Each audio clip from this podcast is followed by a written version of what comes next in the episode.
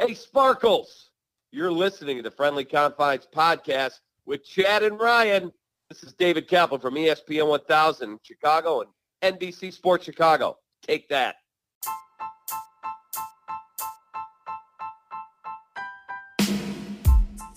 Rhino, this team continues to tease. See a little bit of greatness. I mean, it's not every day that the defending World Series champions get swept in a in a doubleheader. That gives you a little bit of hope, right?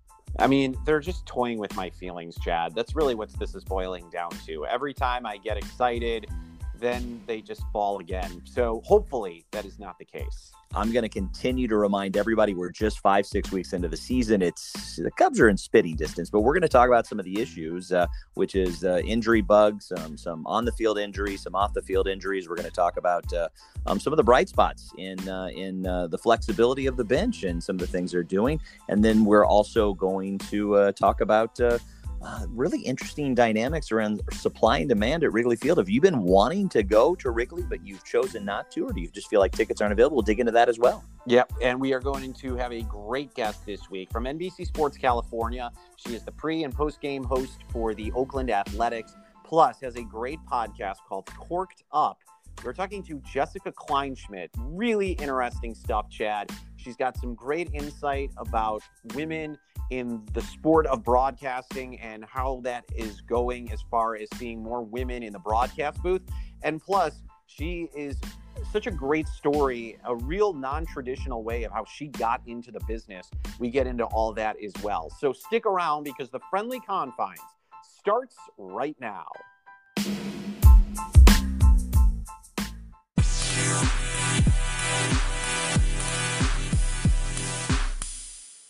Hi, everybody. He's Chad Gordon. I'm Ryan Lieber. Chad, let's start as we always do, that being in the first inning. And what a great start to the homestand the Cubs had with the sweep in the doubleheader against the Dodgers, beating both Clayton Kershaw and Trevor Bauer. What kind of kick do you think this could potentially give the Cubs long term for them to finally get back on the right track here in 2021?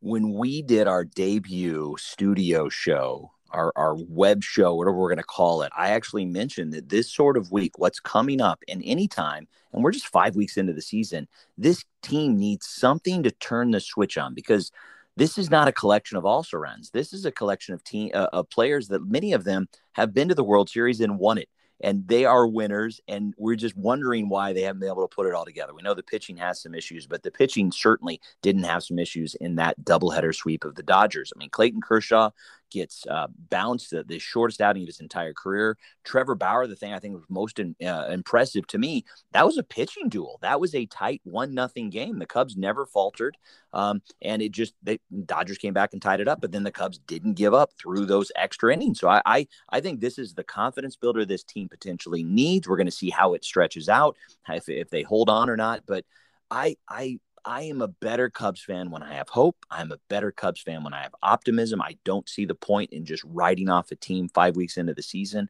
I'm excited about this team because I saw something special on that Tuesday night in Wrigley. You don't often get to see two W flags flying at the same time over the scoreboard. Only the first time that the defending World Series champion uh, team had got swept in a doubleheader since 1980, and it's the Cubs' first doubleheader sweep since, yep, 2016. That was a special year. Who knows what's going to happen this year, but it definitely gives me hope.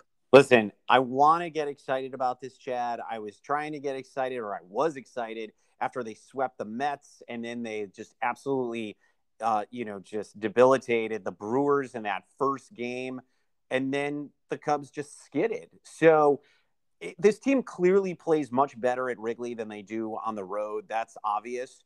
And I just don't want this to feel like false hope again. It was great to see them start off the way that they did, but I feel like I'm going to still need to see a lot more from this team before I feel like the ship has been righted and that this club has a legitimate shot to ultimately win the division. Let's move on to the second inning. And Ryan, uh, a big part of the excitement of that Tuesday night in Wrigley Field was uh, a doubleheader sweep. And because of the rules, because of the COVID safety rules, we we don't know how long this is going to last, but it was put in place because they knew there'd be some potentials for rescheduler, reschedule games, some postponements. But Ryan, what do you think about the seven inning doubleheader. Is that a, a thing you want to see continue on, or do you feel like it's something that uh, is time uh, should be over after this season? Yeah, I mean, I might be the get off my lawn guy now at this point in my life, Chad, but I, I am not a fan. I mean, I, I understand why they did it last year. It was, you know, to minimize the amount of contact that players had on the field during COVID. But now that you're allowing fans back into the stadium, why is it an issue to play two more innings for you know each game? I mean it's not going to change anything as far as the players being around each other and the fans being at the ballpark. And not only that it's starting to screw up statistics as well. We can point to the madison bumgarner game where he threw seven innings of no hit baseball and major league baseball refused to give him a no hitter because it wasn't a nine inning game yet Major League Baseball is the reason why we're playing seven inning games. So to me, it's just absolutely silly. I really hope this is a temporary thing. And that, yes, by next year, I hope we are back to nine inning doubleheader games because uh, it's certainly, for me, not something I want to see on the regular. Yeah, it's interesting you say that. You're right. Madison Bumgarner didn't get the no hitter, but Kyle Hendricks got the complete game. So it is it's it's interesting. I'm not as concerned about that um, because there have been guys that have been you know perfect and and and no hitters through 10 innings but that didn't even count. You know a game is a game and the rules are very interesting and open for interpretation. And obviously baseball certainly doesn't you know they, they benefit i would say they, they do benefit by all the people talking on social media about them whether they agree or disagree. I'd like to see this end after the season is over. I think it's in place now because again the expectation is there be some covid related postponements where there'd be more double headers so let's shorten you know that that that that point but this is a you know these should be nine inning games um, this is how baseball is made to be um, you know, and then you throw in, you know, in the eighth inning, you've got a guy on second, and that just cheapens it even more. I'd like to see regular baseball. Now, if you want to talk about the the guy on second rule, I could I could give you a really good reason why that shouldn't happen. But I'll just say right now, I'd, I'd be in favor of doing ties. You know, let's let's get it to a point where it, it doesn't make sense to be playing 18 innings because that's just a spectacle at that point. But uh, seven inning doubleheaders needs to go away this year. Um, it impacts stats. It impacts a lot of other issues. Um, I want to see the, the, the the twin bill of the the nine inning games because that is what baseball is, and I don't think it's a get off the lawn situation. I think that's just how it should be done. Yeah, this isn't uh, this isn't junior high. This isn't high school sports. This is Major League Baseball. These guys can do it. Well, okay, but with that being said, then I, I'm not in favor of ties because this is big boy ball, and there are no ties in big boy ball in my there. Opinion. If you know. go back historically in baseball, there were a lot more ties in the past, and so at yeah. a certain point, you know, I, I don't know. I just hate the guy on second. I just think it's it's unfair to a closer. It's unfair, you know, just to put a guy on there that that has not earned his way on there um, it, it cheapens the game much more than a seven inning game, as far as I'm concerned. Yeah, see, now that's where we differ, and we can save that for another argument another day. So let us move on to the third inning now, Chad. And uh, the bench providing a nice spark for this team, uh, talking about Matt Duffy, talking about Eric Sogard, and we can even throw in David Bote into the mix. Of course, once again, Bote coming in the clutch with a great RBI single on Tuesday night to uh, beat the Dodgers in that second doubleheader game. Um, what do you think of the impact that guys like Matt Duffy, Eric Sogard, and sure, let's throw David Bote in there on how this team, who, you know, you could say lack a lot of depth, but are really providing a spark off the bench for this ball club? One of my favorite moments on opening day, that 35 degree day, um, you know, about a, a five weeks ago, was when Matt Duffy came into the on deck circle, and I heard three different groups in socially distanced order that could not hear each other, but all of them said, "Who's this Duffy guy? Who's Duffy?" So, hey, Chicago Cubs Nation, meet Matt Duffy. So between him and Eric, I mean, it's, it's a great addition. Uh, Bote had a chance to be the the, the all time second base starter, um, but what his versatility has shown and his clutch hitting and, and as a pinch hitter is is so good. Um, yeah, the Cubs are going to need this. I mean, people didn't really know Chris Coghlan before the run of 15 and 16. And if a team is going to make a run deep, it's always going to be those guys that you don't quite remember where they came from or how they got on the team. And you're going to need those utility guys. So the front office did a nice job of picking these guys up. You know, what I think this says more about anything for the Cubs is when you think about the versatility of this team, you know, let's talk about Kris Bryant for just a second. How valuable is him? Is is he that he can play slot in at center field for a game? You know, uh, can play in right field, left field, first base, can play uh, third base um, he gives the ability for all of these guys to shine because this is a, a marquee player that's going all over the field and it allows all these other guys to play where they want. David Bote, you know, made some of the most amazing plays defensively against the Dodgers on Tuesday night. mainly because he was at his natural position at third base. That was only possible because Kris has such such versatility. But uh, a great pickups in the offseason, and, and hopefully we'll see more of these guys uh, more often because their stats are are uh, helping this team when some of the starters are still trying to scratch, you know, somewhere near 200.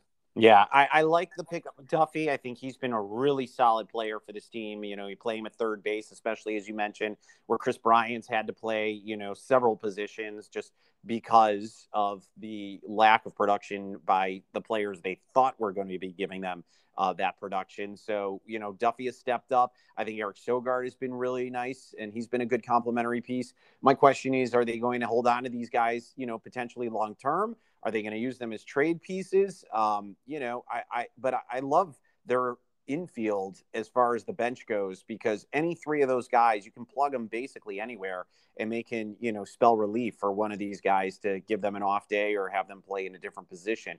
Um, so yeah it's it's been nice to see. And they've been um, some nice pieces uh, that jed hoyer has picked up that have uh, really worked out so far. So uh, for me i hope they stick around and, and continue to pro- provide a spark because it's it's been good to see so far moving on to the fourth inning, and one of the reasons why it's so good to have the versatility that the Cubs are showing in recent days is because of that what could have been horrific injury. It looked scary on the field between Nico hoerner and Ian Happ. What a catch by Nico! But uh, I mean, this could have been a very scary. This could have been a Fowler Schwarber sort of situation. But now we've got just guys banged up, and we're not sure when we're going to see them back again. But it begs the question now that Ian Happ is no longer in the picture for now.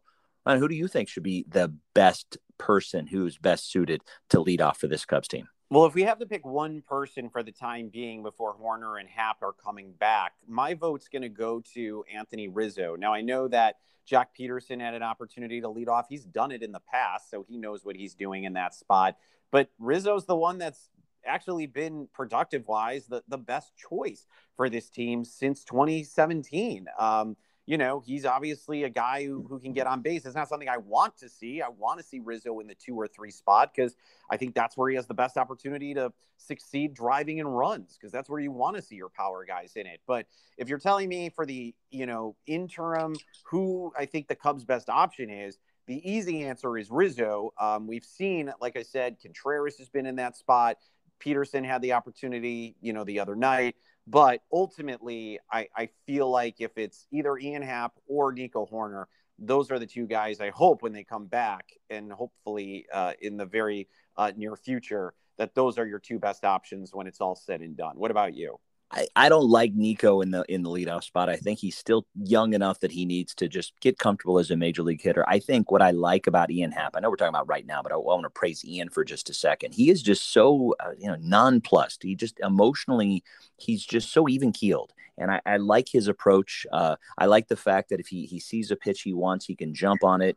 Um, the mindset of a leadoff hitter is very different. I mean, you you've got to do so much to set the stage on the very first at bat, whether it's just seeing some pitches, giving people a chance to see the approach, um, working the, the count a little bit, not going up there free swinging um, most of the time. And Ian, I think, has has, has done a, good job with that. I like the idea of Joc Pederson in the interim because he is back. We do have expectations that he's going to be, you know, he's definitely not going to be the spring training Babe Ruth that we saw, but he certainly is going to be, you know, the the the the the sh- shell of a guy we uh, that we saw um, before his stint on the IL. So I'd like like him getting some extra reps, and he has shown um, some opportunities. What I don't like is what you said.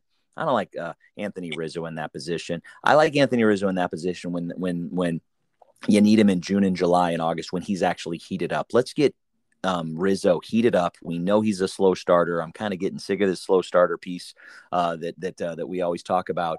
Um, but yeah, let's not let's not confuse the issue. Let's not put him in the leadoff position. Let's get a guy in there that can generate some um, some speed on the bases as well. With Anthony, is not that guy. Um, and uh, I don't know. I, I I'm I'm I'm glad to see that Ian um, probably is going to be back soon, but uh, we'll get back soon because this team is a better team with with a consistency. This team has not had a consistent leadoff force since 2016, and that is a huge black mark for this Cubs front office. All right, so with that, let's move on to the fifth inning now, Chad. And the injury bug has uh, bitten this team quite a bit. We talked about Happ, we talked about Hoerner. They're a little banged up right now, as you mentioned. What about Jake Arrieta? Cut on his right thumb kind of hindered his last start. And knowing what we have seen from Jake in the past when he was with the Phillies and he struggled to stay healthy, how concerning is it that Jake now is back on the IL and hopefully won't be there too long? But considering he's been their best pitcher so far this year, um, how how much does this trouble you seeing Jake on the IL right now? You know, it's it's less troubling as long as we're getting the whole story. As long as it is a cut on the finger, um, all that requires, all that needs is time and and time to heal. What I like about it, if it is just a cut on the finger, you know, Jake's in his mid 30s now. Jake could actually benefit by missing a start here and there just to give his his arm a couple extra bullets as the season goes on. So this could benefit as as, as the time goes on. He's still going to get his throws in, but uh, you know, there's there's a lot of injuries right now. We've we've detailed a couple of them with the with the uh, the collision um, this past weekend. Um, that's where this team is going to need to be versatile. That's where this team is going to need to step up. But I'll say this right now: when all those players were announced on the IL, this Cubs took two um, from the Los Angeles Dodgers on the same day. So maybe that's the spark they need. They know they're shorthanded, and and the guys that are there, the guys that are going to be there. So let's see if this gives them some sort of spark with Jake. Um, the fact that 35 years old is an old man, and we're concerned about you know leaving some gas in the tank for him, it kind of stinks because that makes me a very old man. Um, but yeah, let, well, you know, let's get let's get Jake back when we can. Um, let's give him an opportunity to, to, to skip a start. And obviously, we're seeing the Cubs have some some guys that they wouldn't mind stretching out. Uh, maybe even Alec Milsey at a certain point, uh, getting in and getting a, a start here and there. Yeah, well, that's an excellent point. I mean, hopefully, as you said, this is not something that we're going to see long term. This is not going to be a nagging injury. David Ross feels pretty comfortable and confident saying that he thinks this is just going to be a one miss start and that Jake will be back. But, you know, again, this is a guy, as we said, even though he prides himself on, you know, staying in shape and, you know, being uh, as, as fit as he is, uh, you know, yes, sadly, 35 years old is a little bit long in the tooth for an athlete. And uh, obviously, Jake is not what he was four years ago. And so, you know, I, I think it's just, it begs the question after we saw what happened to him in Philadelphia is this, you know, hopefully not the start of something long term that is going to be bothering him throughout the year and uh, that he doesn't continuously break down. So uh, that hopefully will not be the case as uh, we move now to the sixth inning. Yeah, you know, but you know what? In Jake's defense, not even God has the same stuff that Jake Arrieta had five years ago. You know, Jake was just out of his shoes, incredible. But uh, let's see what he can do when he can come back. Still like having him in the mix. Let's uh, move on to the sixth inning. And I hate this story. You put it into the lineup because you knew I'd hate this story. I hate mm-hmm. clickbait. I hate ridiculous things that sports writers are like, oh, let's make up a story that gets people all riled up. I'm not riled up by it. It's just an ignorant story. And I'm not going to name the publication, but the, the idea was should the Cubs trade Kris Bryant to the White Sox in May?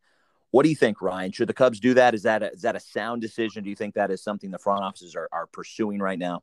Well, it makes a lot more sense for the White Sox, Chad, than it does the Cubs at this very moment, right? Because the White Sox are in need of another bat in their lineup. They've lost, you know, uh, they have lost Eloy Jimenez. They have lost now Luis Robert. So they need somebody that can replace those two bats. And why not go just a little further north to a guy who can stay in town and just drive another 20 minutes to the south to uh, suit up for a team that you know, has World Series aspirations. Um, as hard as that would be to see Kris Bryant in a White Sox uniform, uh, you know, I, I certainly can see why the White Sox would be interested in that potential deal. And we talked about this on our video portion of the show when we did this on Monday night for the Barroom Network. But I still say that the Cubs need to hold on to Kris Bryant for several reasons. One, because A, the season is not even close to being over yet, be it that we are in May. And I think that the Cubs right now still feel like they have a shot of winning the division and still being very much in the division race. And two, I think if the Cubs decide by July they want to trade Kris Bryant and they want to, and they don't feel they can re-sign him. Well, then that's when teams are starting to say to themselves, okay, we really need to kick it into gear. And maybe you can get a bigger haul from not just the White Sox, but any of the teams that would be calling the Cubs at that point. And then the White Sox might be having to think, okay, we have to give up a little bit more than what we would consider giving up in May at that point. So whoever you can get the best deal with, that's who Kris Bryant is going to. Or maybe the Cubs decide altogether we're going to hang on to him and see what we can get with him and, and this team. But uh, no, it does not make sense for the Cubs to trade him in May. What about you? just I mean it's it's a dumb story. It's an absolutely stupid story. The Cubs are only their Cubs are spitting distance um, between the lead and the division, and if they can go on some sort of run, um, they can be right there. We're we're five weeks into the season. There's no reason to talk about this right now. I do agree with what David Kaplan said when he was on the show a couple weeks ago, and he said basically, if this team is determined and they can, they're not going to make a run, and they can't make a run, and I still think this team can make a run with the talent they have on there, as long as the starting pitching can turn it on, then everybody should be available. And the only reason that you would move Kris Bryant is if you could get uh, just a a a bevy of of uh, of talent to restock your minors. And and and and I'll I'll challenge any listener right now. Name a, a potential trade target that is not stepping onto a mound that is more valuable right now than Kris Bryant. Look at what he's done offensively, yeah. and look at as I mentioned before, the versatility. He can play anywhere on the field. Yeah. You know, he, so so for the Cubs, if they do make that move, here's how I make that move. I say, Kris, you know, we've got on this really bad streak. We we don't feel like we can come out of this big huge hole. It's right before the trade deadline.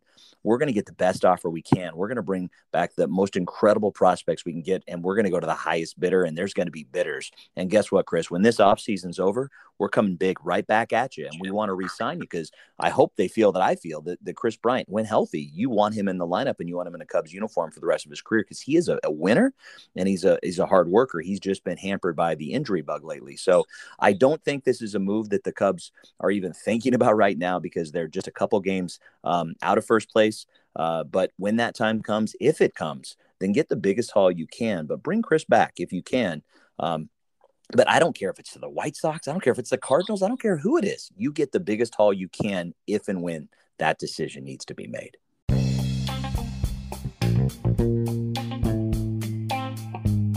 It's time for the Golden Cubs Fun Fact of the Week, brought to you by our partners at Golden Rule Entertainment. Did you know that the Chicago Cubs were originally called the Chicago White Stockings when they first started playing baseball in 1870? By the 1890s, the team called themselves the Colts, and the club was even dubbed the Orphans for a period of time. However, after the 1901 season, the team had a ball club of young players and rookies hence nicknaming the team the Cubs, and it stuck. The White Stockings name was eventually used by the Chicago White Sox. That's your Golden Cubs Fun Fact of the Week, brought to you by Golden Rule Entertainment, offering big league opportunities while owning a piece of a minor league style ball club. To find out more information about how you can become an owner, go to www.goldenruleentertainment.com.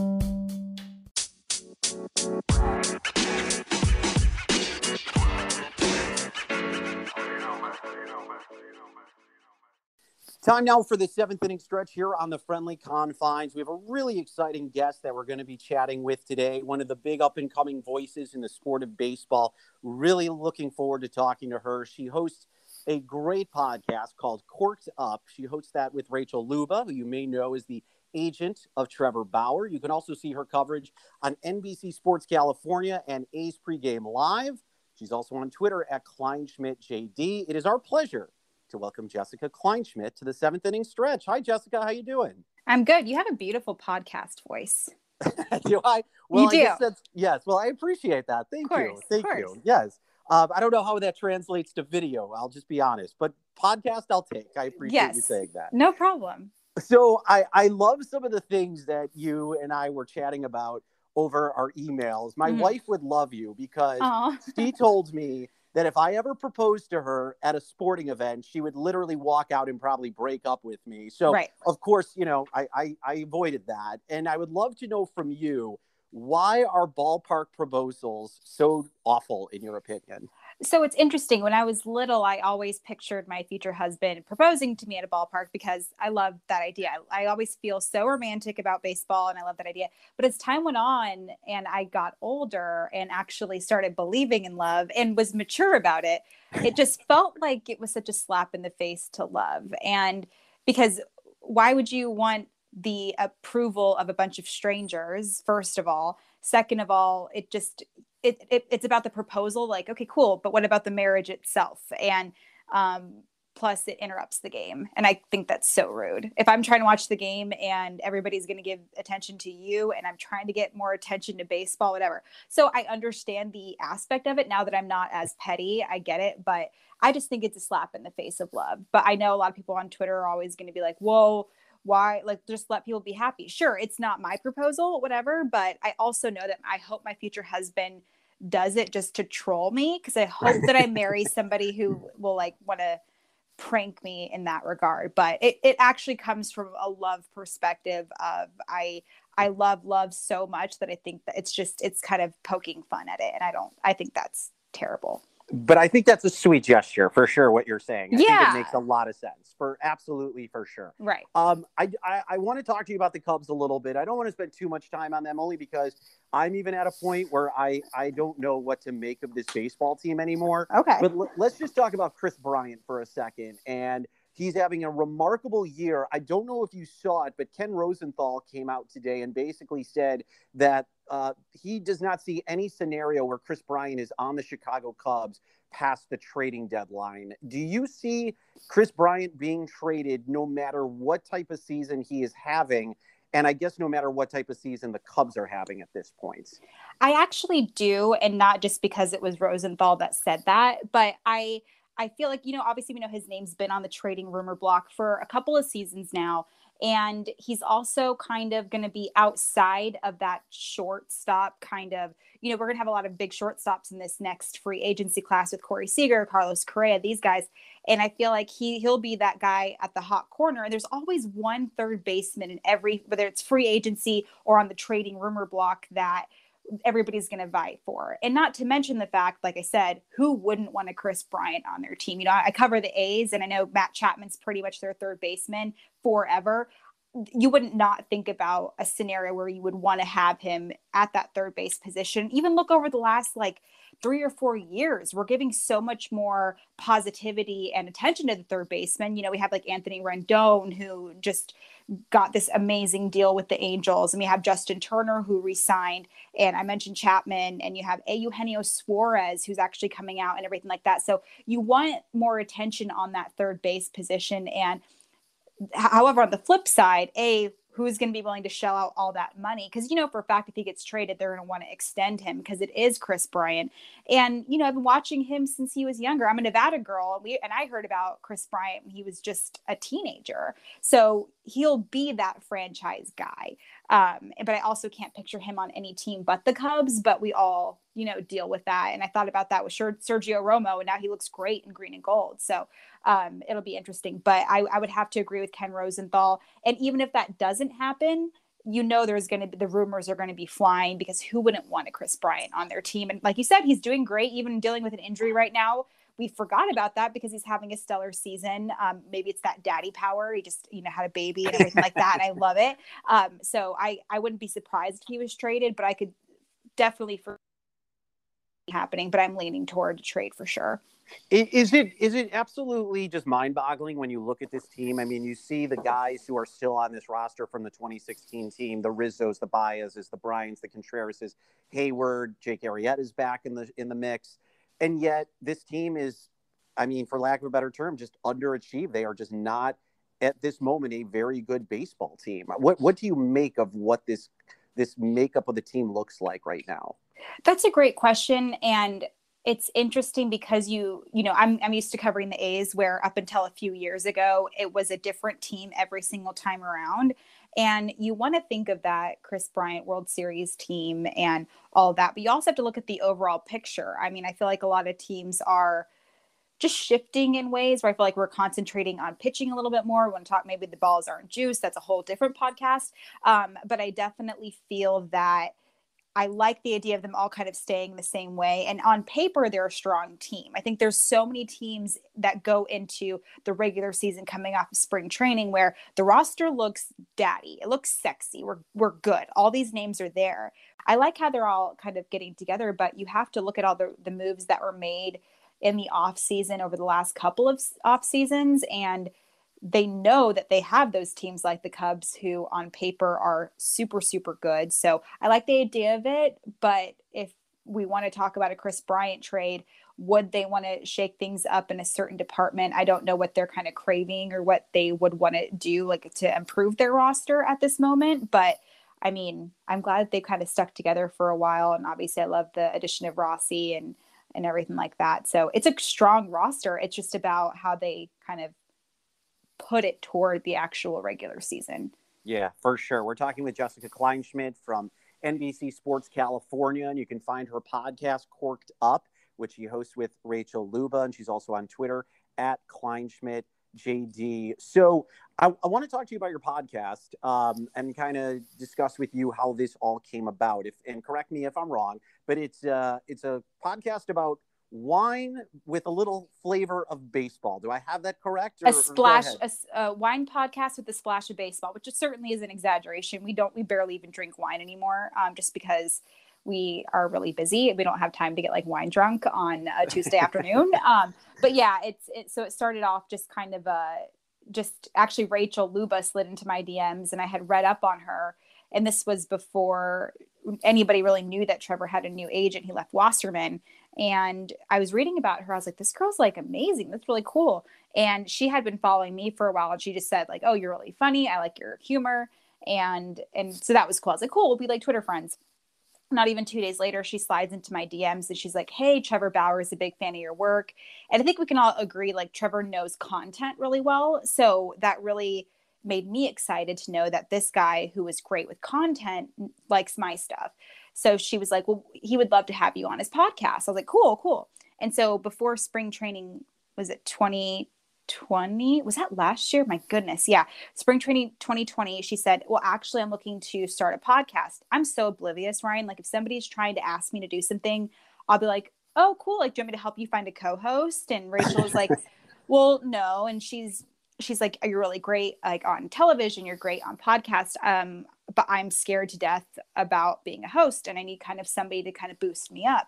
So I kind of broke her out of the shell as far as being with the media because I kind of took the lead and now she's doing really well. So we just came up with this idea and everybody wants to learn about the behind the scenes stuff when it comes to baseball and I'm very open with the the stuff I deal with in the media so we go back and forth and I learn from her she learns from me and we create this beautiful conversation and we don't hold back and you know, obviously covering Trevor in free agency was really cool to watch. Um, and I learned so much from her, and she taught me about a lot of the stuff that the media lies about and all those little things. So that was interesting. And it's just been a blast. And we have a cult following, and people are obsessed with it, which is great. So, you know, Momentum's happy with it. And that, of course, is the, the create the, this content creator that produces this podcast and it's been fun. So yeah, it's kind of different from the usual A's coverage that I've been doing, but it lets me speak my mind and have some fun and ask the questions that I feel like fans want to know. And I feel like that's very imperative to a lot of podcasts these days.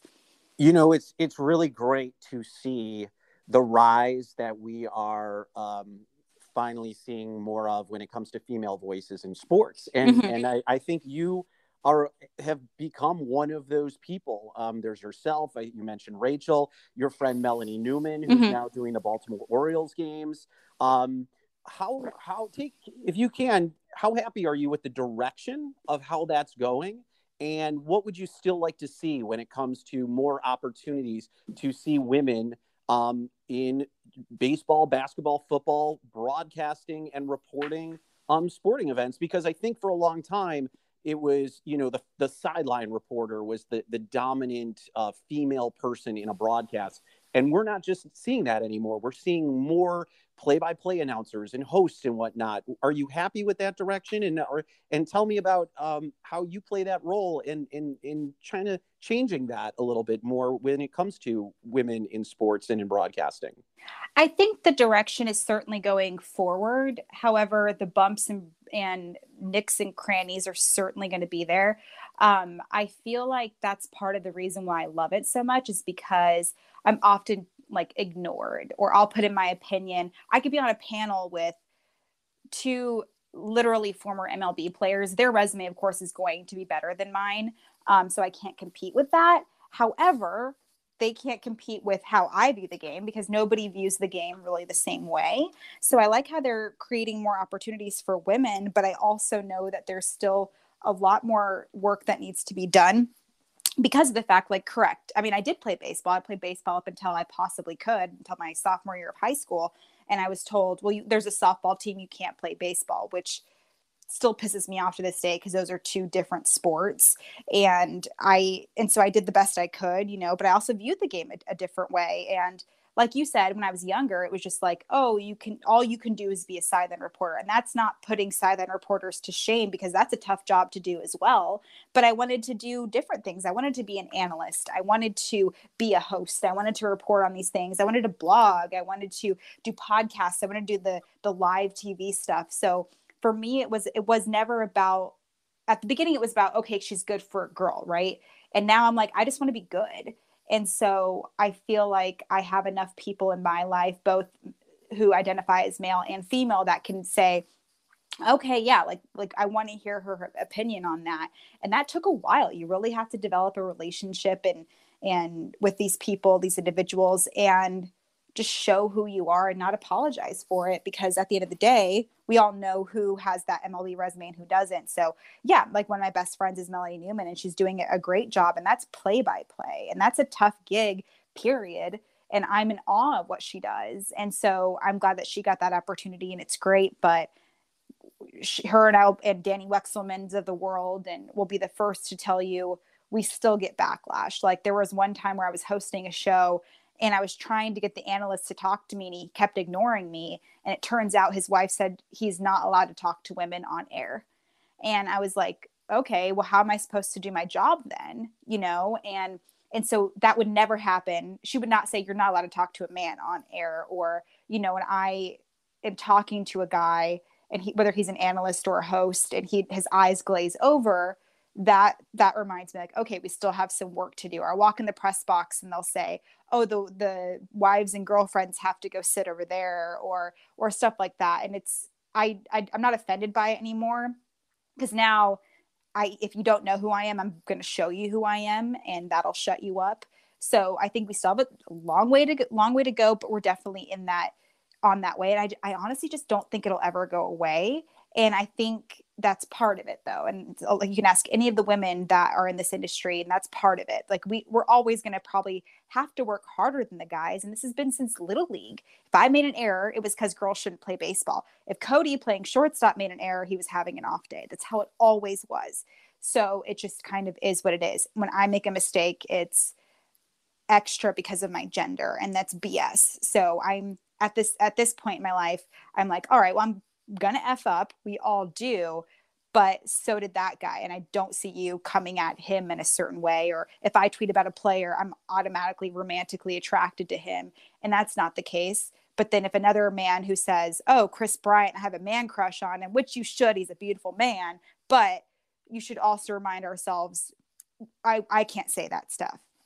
So that kind of stuff. So we're forward moving but we have a lot of work to do and our thanks to Jessica Kleinschmidt. Really a great interview. I really enjoyed having her on, getting her perspective, Chad, on so many things that I, you know, think females are facing in the industry and the breakthroughs that they are now making in the industry. She was so terrific, great insight, knows her stuff. Uh, I would love to have her back on the program, and uh, we appreciate Jessica coming on. You can find her at Kleinschmidt JD on Twitter. Remember, she is a part of the NBC Sports California crew in Oakland for the Oakland A's pre and post game show. And she also has that great podcast. Check it out, Corked Up with Rachel Luba. So make sure to uh, find her where you can get podcasts available. Of course, when you're not listening to the friendly confines, uh, you know, make sure you can check out her show as well. And then you can find Chad and I on social media. I am at Ryan D. Lieber. Chad is at the Chad Gordon. You can also go to our Facebook page as we also uh, are always interested in interacting with our listeners and now our viewers because we also, in addition to the Facebook page, which is the Chicago Cubs Friendly Confines Facebook page, we now have a video portion that we do on Monday nights with the Barroom Network to talk Cubs baseball. We had our inaugural show, Chad, this past week.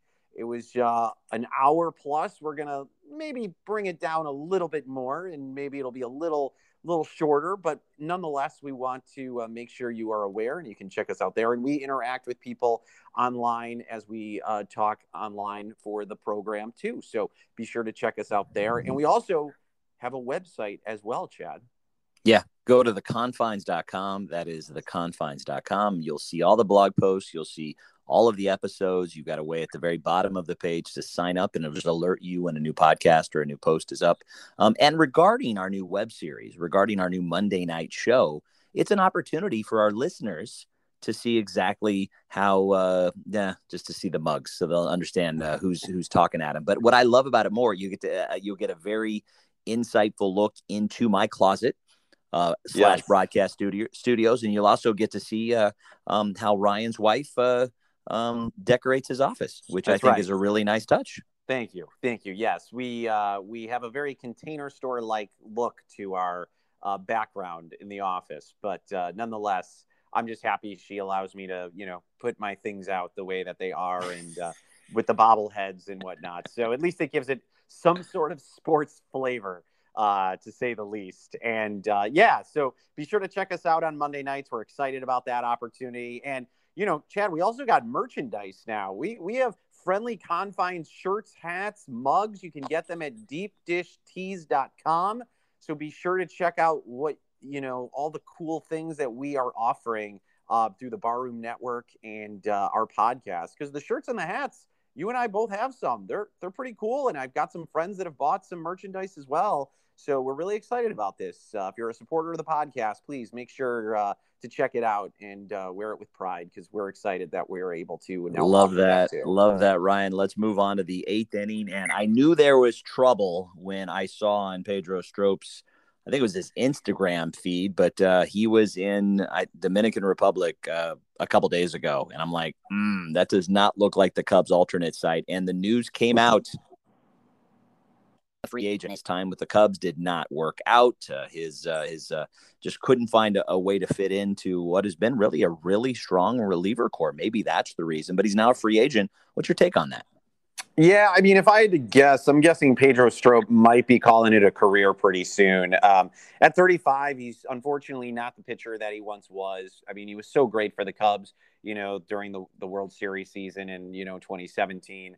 Um, but you know, Father Time is undefeated, Chad, as we know. And uh, if that was the last time we saw Pedro Strop in a Cubs uniform, it was a great run that he had. Um, it was kind of bonus time, so to speak, because we didn't think he'd be back with this team. And he made an appearance, you know, this year, and he was back with the team um, with the uh, alternate site uh, at the end of last year. So um, good for Pedro. If, if this was his last run with the Cubs, he, he had a great career. What about you? He is forever linked to you know one of the greatest runs in Chicago Cubs history. You know his his hat uh, uh, tilted over to the side, uh, obviously uh, unleashed so many Twitter tirades for some of the uh, "get off my lawn" uh, folks, which I love. But he has had he had some of the biggest punch outs. He was such a huge part, especially of that 15 team and the 16 success. He'll just always be that, and you know you can't hold on to forever. And relievers, especially explosive explosive guys like him, um, lose a little bit as time goes on. So who knows if he'll find a way to work himself back into another lineup. But uh, forever a Cub, um, forever a guy that the fan base is going to love, and uh, um, enjoy your time in the Dominican Republic. And if he again, if if if, if his arm is able to come back, a major league team will bring him back. The Cubs obviously didn't think that he had what it, what was needed for uh, him to be a part and a valuable member of this lineup. All right, so let's finish up now, Chad, with the ninth inning. We kind of got into this on our uh, web series, uh, the video portion of our show when we were doing this on Monday, and it's about tickets and the availability of tickets at Wrigley for fans to go to and the cost and you know just being able to see a baseball game once again you got better insight than anybody, obviously, being a season ticket holder. So certainly I defer to you on this. But,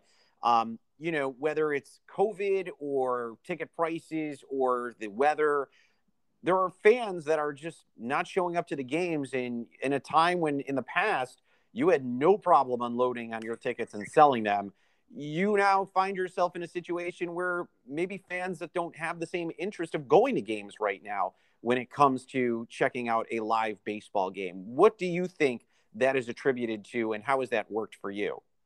You know, the thing to note is it's not been a packed house with 25% capacity. It's not. And when you look at the uh, the attendance figures, there, it's still a few hundred people short. And why does that matter? Well, I mean, you think of just the laws of supply and demand the supply is is 75% less and you'd expect the demand to be there. And so as a season ticket holder i've noticed this you know um, i have uh, quite often I'm, I'm so happy to do this but i've sold a lot of my tickets uh, um, at or below face value when i'm not able to go and, and my friends aren't able to go. And i've noticed from other fans as well that there's not a lot of takers. So whether it's just, you know, people feel like tickets aren't available for just the common core because tickets were only made available to season ticket holders. Season ticket had the opportunity this last homestand to buy um, a, a 16 pack that they couldn't buy individual tickets. They had to buy either two or four to all 16 games. And and so the the tickets you see out on the marketplace uh, are on StubHub or you know from from other people. So on the season ticket page you know people are helping others on there and offering up tickets on face value. But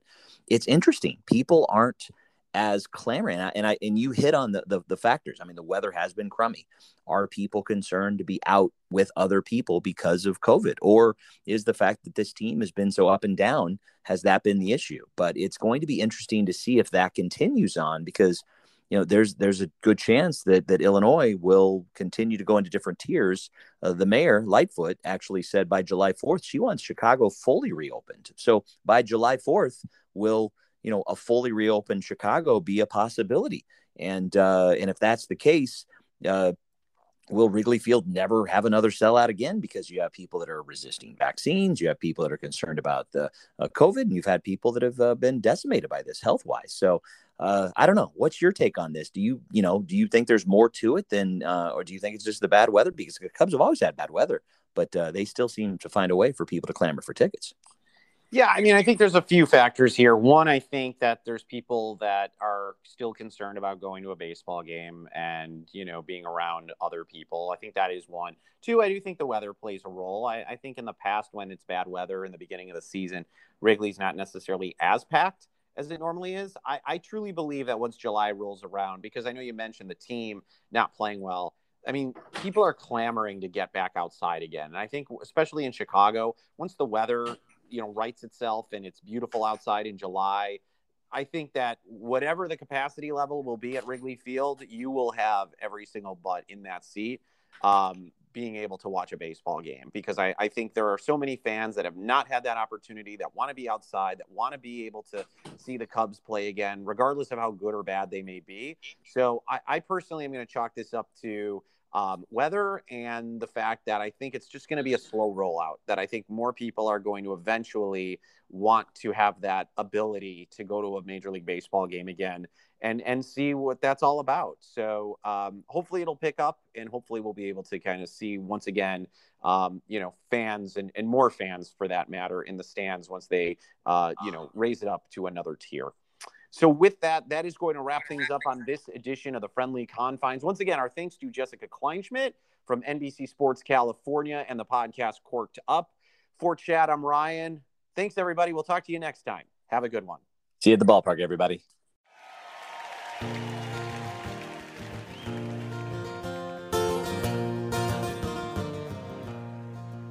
Don't let anyone say that it's just a game. For I've seen other teams and it's never the same. When you're born in Chicago, you're blessed and you're healed. The first time you walk into Wrigley